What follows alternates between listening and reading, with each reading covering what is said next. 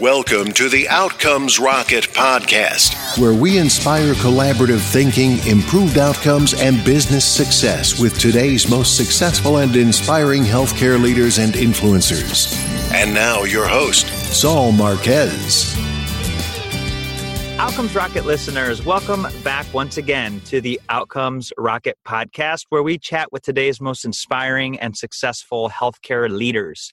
If you like what you listen today or any of the other days that you pop in to listen to us, please go into the iTunes, subscribe, and give us a rating. Give us some feedback. We're always looking to hear how you're liking it or maybe how you're not liking it but always open to feedback. So today I have an outstanding guest. His name is Shiv Gaglani.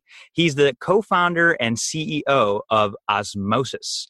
They're a medical and health sciences education technology aimed at revolutionizing the way clinicians learn and retain information. So he's been in the business for quite some time. And what I want to do is open up the microphone to Shiv and round up that introduction. Shiv, welcome so much to the show. Thanks for having me. I'm really glad to be here. And yeah, as you as you've said, I, I'm a co-founder and CEO of Osmosis, which actually I started with my co-founder Ryan Haynes when we were medical students at Johns Hopkins about five years ago. Oh, great school. Yeah, that's why I'm based here in Baltimore. My fiance is actually a OBGYN resident here.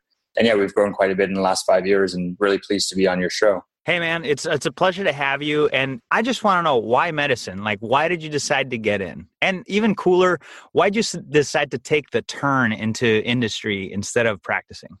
Yeah, no, great question. So, I've been surrounded by health professionals my entire life. So, my father's a retired general practitioner. He moved our family from India to Africa, where I was born, oh, wow. and used to practice in a country of 2 million people and less than 100 doctors in Namibia. Wow. So I used to go with him very, when I was really young to the hospital where he practiced, uh, where he was supervising. And, you know, it was, it's hard not to get inspired by the work he was doing there. My mother's a physical therapist. So through her, I met a lot of patients who were in rehab and, and had all sorts of issues, children who had amputations and things like that. And obviously that was inspiring to me as well. And then my sister, who's also based in your hometown of Chicago, is a right. dentist, and ah. she has she and her husband have three dental practices there. And so we joke that between my entire family, we can treat anybody. And I'm, I'm sure that actually I can teach people, but not, not necessarily.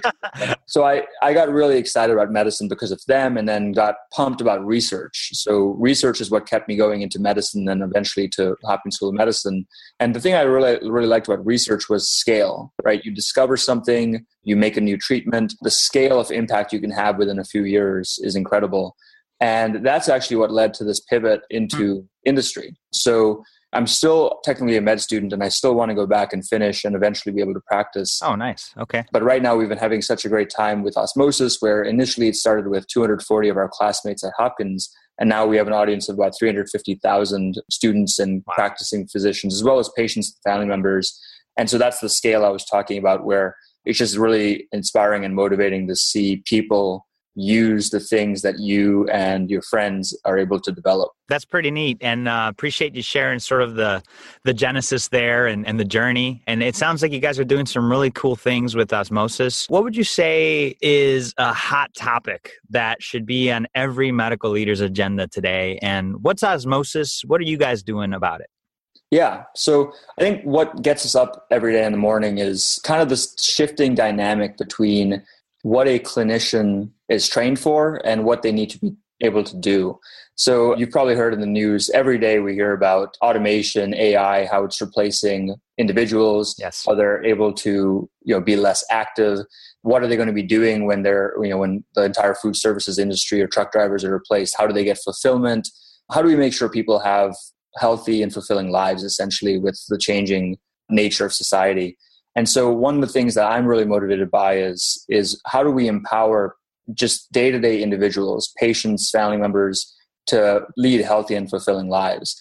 And so osmosis, the way we try accomplishing that first is we've been focusing on clinicians and trying to make them really good, right? Making clinicians the best they can be so that they are able to do things like behavioral counseling of their patients and getting them to the right help that they need.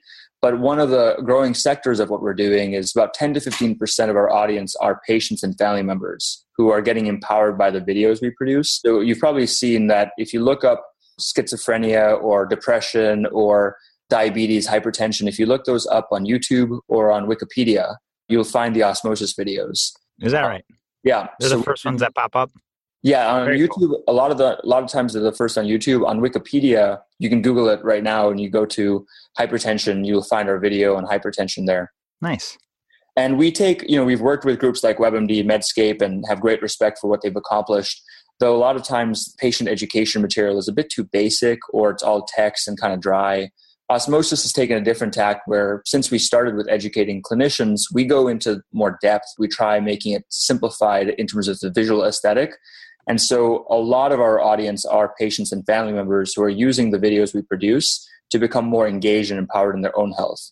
And that's something that really motivates us because ultimately, I think we need people to be more empowered to take care of themselves. And the role of the clinician will be changing, where it won't be this hero swooping in, trying to patch all of the parts of the dam that are leaking. It's really the person who who has to become knowledgeable about their own conditions, about what it would mean if they eat poorly for decades or smoke a pack a day for decades, mm-hmm. and ideally, that you know, in that way, they can live more fulfilling lives. That's really interesting, Shiv. And it sounds like at this point, you guys are about 10, 15% focused on the consumer. Then the other side, do you feel like there's going to be a point where it just flips and, and it's mostly consumer focused? Or what are your thoughts there? That's a really interesting question. I mean, we want to try ushering in a new type of clinician, a lifelong learning clinician who can use our technology and our content to, from day one of med school or nursing school till when they retire, is practicing. However, a lot of them right now are focused on test prep because ultimately right. they need to pass their exams. Exactly, yeah. Test prep is something we do, but it doesn't motivate us as much. What motivates us more is this health media aspect where, again, a patient will a parent of somebody who has a kid who has measles will look up our video on measles and then know what to do because of that or know at least what's happening in their kid and that knowledge is power for them so there may be a time for that but i think overall i think healthcare should have this switch too where it should go from it should almost have a Martin Luther moment, right? Where yeah. Uh, right now it's all these healthcare professionals are the priests who you use to get to health. You communicate to God through these priests eventually the, the reformation is one in which anyone can talk to god directly. So anyone can take care of their own health directly and be more empowered. And they don't have to go through these intermediaries who are clinicians. Osmosis is nailing down the 96 thesis on the hospital. That's exactly what we're trying to do yeah. i love it man. That's a great analogy and it's a very interesting way to think about it for sure. And so as we look at, at what you guys are doing can you speak to potentially what you guys have done differently that has created results, potentially improving outcomes? Yeah. So there's really three things that make us different. One is the quality of our content. So we found this really great balance between simplifying really complex things ranging from healthcare policy. We just produced a video on physician compensation, MACRA and MIPS, those acronyms. Oh, wow. yeah. You have a something on that? Yeah, we just created that with uh, actually I a mean, Chicago-based I would love to dive into that and yeah. learn more, right? Yeah, I'll send you the link. Uh, yeah. We haven't released it publicly yet, but I'll send it to you. Awesome. Thank you. And we did that with um, Chicago based organization, the Council of Medical Specialty Societies, CMSS. Oh, okay. yeah. We've taken this really dry topic and, and hard to understand topic and simplified it in a visual way, but not oversimplified it because, I, again, that's my problem with sites that are too reductionist because then you lose some some actual content. We also so that's one thing we believe we're producing the highest quality educational videos in healthcare at this point. And because of that, we're getting all these content sponsors ranging from Rush Medical College to Kaiser Permanente to the American Board of Medical Specialties who basically want us to produce these videos and then also put their you know put their brands in the videos too as leaders in that thinking. So that's one advantage we have is the highest quality short video content. Number 2 is a very sophisticated platform. So I haven't really gone too deep into what the Osmosis platform does, but in a nutshell, we wrote an article when we were just getting started called What Can Medical Education Learn from Facebook and Netflix? Uh-huh. Essentially, we were borrowing the consumer oriented aspects of those companies, what they do to keep you engaged, to get you engaged and then keep you engaged. Mm-hmm. so, an example of that is ad retargeting. You've probably experienced this where you'll Google something like pants and then you click on a uh, Nordstrom and then later that day on Facebook, you'll get an ad from Nordstrom. Right. So that's pretty effective. It's um, at getting you to purchase from Nordstrom. That's why they spend so much money on it. We do something that's pretty novel in the space called educational retargeting. Huh. So our algorithms are analyzing what you're learning. So based on your calendar, your course documents, what sites you're visiting. So if you're learning about epilepsy, chances are you're learning about that because you're seeing a patient with epilepsy or you're in school and that's the topic being taught that day. So if you read something about epilepsy today, tomorrow we'll send you a push notification to your phone with a question about epilepsy that should be relevant to what you just learned the hmm. day before. And that's called, we call it educational retargeting. Love it. We have a provisional patent on the way we do this. But so content quality, technology, and then the third is just distribution. I think we're really good at forming partnerships with groups. We've gotten grants from the Robert Wood Johnson Foundation, the Hewlett Foundation, the National Board of Medical Examiners, our contents on Wikipedia. So we're really good about forming partnerships and distributing our content and our technology in creative ways. So that's what makes us, I think, different. And it's also why we're expanding pretty quickly beyond medical students to nursing, PA, pharmacy, dentistry, and also to practicing clinicians. I think that's really awesome. And uh, you've definitely distinguished, articulated the way that distinguishes uh, osmosis in the space. And in this age, Shiv, and to the listeners, I mean, we're all in the information age and there is information overload. But when you have a curator of information like osmosis that does so in an elegant, simple to use, targeted way. This is something that really you gravitate to. And I jumped on the website, Shiv, and I'm looking at even the plans, and it looks amazingly reasonable as far as pricing. Yeah. That's another reason we called it what can medical education learn from Facebook and Netflix. Our goal is to, you know, we, what we joke about is if you can pay, you know, 9.99 a month for Breaking Bad, you can pay 9.99 a month for your education. So we do aim for Netflix level pricing where for 10 to $20 a month uh, on average, you're getting all of our content and all of our features. However, we are freemium, right? Like Facebook is, right? Like right. Facebook's totally free, but they're ad and, and content sponsors. We generate some revenue that way too. So we have a freemium model where there's over 275,000 free subscribers to our YouTube channel right now. Part of the movement to becoming a better healthcare system is education. And I think you guys are definitely playing a big role. And to the listeners, I encourage you all to go take a look at osmosis.org and think to yourself, what can we do differently to rethink education? What can we do differently to empower our clinicians, to empower our, hey, maybe you're an employer and you're thinking, okay, you know what? Our employees are going to the most expensive doctors. We need to educate them on how to better choose their doctors and how to better take their care. Maybe they don't need that extra MRI, whatever it might be how do you rethink education and i think osmosis just taking a look at, at what they offer here and and hearing shiv kind of explain to us this is so friendly. I just want to get on there and sign up right now, you know? So just a message to the listeners rethink the way that you're doing education and bring the quality to it because that's how outcomes are improved. Shiv, I know that you guys have had a lot of success, but that success hasn't come without setbacks. Maybe talk to us a little bit about a setback that you've had or the team has had and what you guys learned from it. Yeah, we've learned a lot over the last few years. Uh, made a lot of the rookie mistakes that you hear about on in books or on podcasts, and you try integrating, setting up things to prevent them, but sometimes you just have to go through it yourself.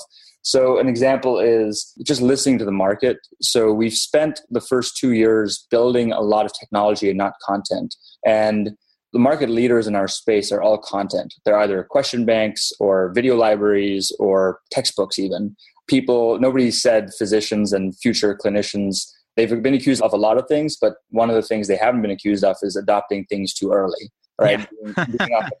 front of the technology wave. We were trying to be the front of the technology wave. So I said the three things that make us different. We were really focusing on technology. Mm. And despite what the market was saying at the time, it was like we were trying to paddle and catch this technology wave, but we were way too early, and the wave was still still hadn't broken. Mm-hmm. We're, we're seeing it break now and getting a lot more traction, but we wasted a lot of time in the initial you know two years building really sophisticated technology, which is now proving to be useful, but at the time wasn't commercially successful because what the market wanted, and we weren't we just weren't listening to them as much as we should have been.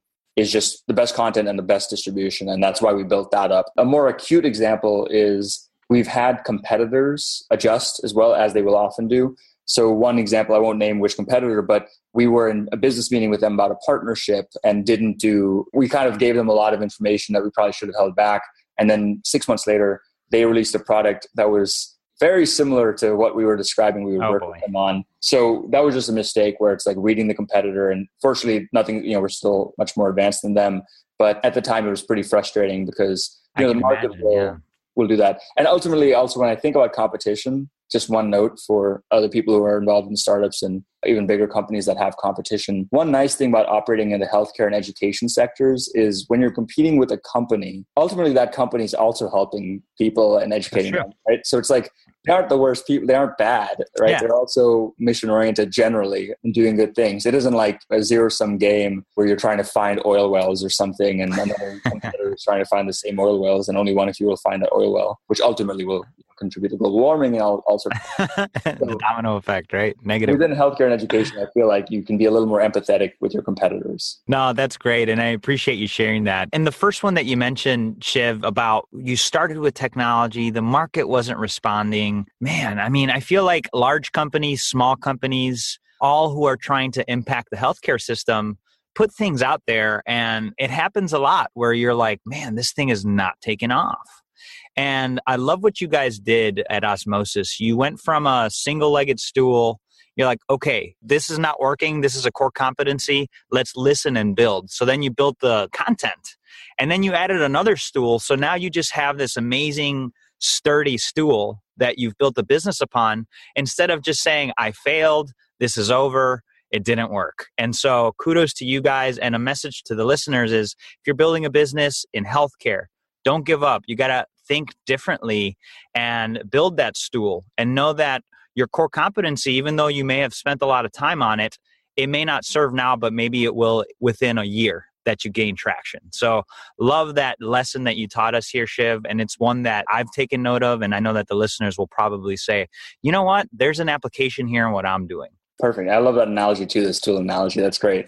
Yeah, thank you. Okay, you've taken us to the darkness. Now take us to the light. Give us an example of one of the proudest leadership moments that you've had in medicine to date. Yeah, I mean, I've been really happy about the last year of osmosis. So I was in, I actually, while I was on leave from medical school, I did business school mm-hmm. between 2014 to 2016. And so we were trying to work for product market fit. We are still growing the company, still getting contracts with institutions and hospitals, but it was slower because I was in business school. But then after I finished in May 2016, this past year, about 15 months has been really amazing. We've grown the team from 10 people to 30 people. And so I've transitioned myself as a leader of the organization where before I was doing everything, I was executing on everything and knew everything in the organization that was going on now I still you know make sure I know everyone we're hiring. I interview them all, I talk to them all, and do one on ones with them twice a year. But now I've started doing a lot more recruiting, delegating, and fundraising too, because we just want to grow faster. That's right. So that's how my my roles evolved. But I think one of the proud moments came where I was worried because we're a 30 person team remote, right? So 25 different cities, 30 people. And when I can't see people, I typically I get nervous about how they feel, what's the vibe of the organization. We started using this really great product called Office Vibe, which okay. uh, surveys our our user our Slack teammates hmm. once a week about different things. And I was holding my breath baitedly with uh, for the first month as we were getting this feedback. And when we got the feedback, net promoter score from our employees, how proud they are of the mission, how they could articulate the mission, we were top 10% across the board in these wow. in these ranges. So I was really excited. I can't take credit for all of that. We just have an awesome culture, but I was excited because we've proven that we can grow to a certain amount of scale remotely and get everyone wrapped up in our mission. And I'm just really proud of kind of where the organization was a year ago and where it is now, how we've grown in that time. That's great, Shiv. And this idea of being able to measure engagement is really so key in any organization. And you mentioned you guys have a great culture. What would you say contributes to other than measurement right? Because you got to measure it to be able to to manage it. What would you say contributes to having that outstanding culture? Yeah i think letting personalities shine. We're still small enough that any individual person on the team can have an effect personality wise on the rest of the team. And so we've constantly been iterating just like we iterate the product for our, what our users were saying based on the lesson i was talking to you about we keep iterating kind of what we do with our team so we've done a mix of different in-person get-togethers and retreats. We modified our weekly all hands meeting where the first half hour of every weekly meeting is a random one-to-one pairing that I do manually. I don't even use software for this. I say, nice. you know, Heidi's on our product team. She does UX and Rishi's our medical officer. They don't normally interact, but let me just put them together and have them get to know each other. So we've started, we've done more iterating. I listen a lot, just like we need to listen to our users. I listen a lot to what the team is saying and then make modifications based on that so you know i think that's been the most important thing not just measuring but listening to qualitative feedback and then trying experimenting and iterating and showing them that you care about the culture that you're going to dedicate a lot of your time to promoting it and keeping it strong. Now that's great and the common theme here outcomes rocket listeners is listen. If you take the time to listen it's going to definitely be able to give you ideas that you never thought about. If you just listen and so open your ears open your heart open your mind to what not only the patients are saying and doing, but what your employees are saying and doing. And the resulting effect is a domino effect of listening within the organization that creates an amazing culture.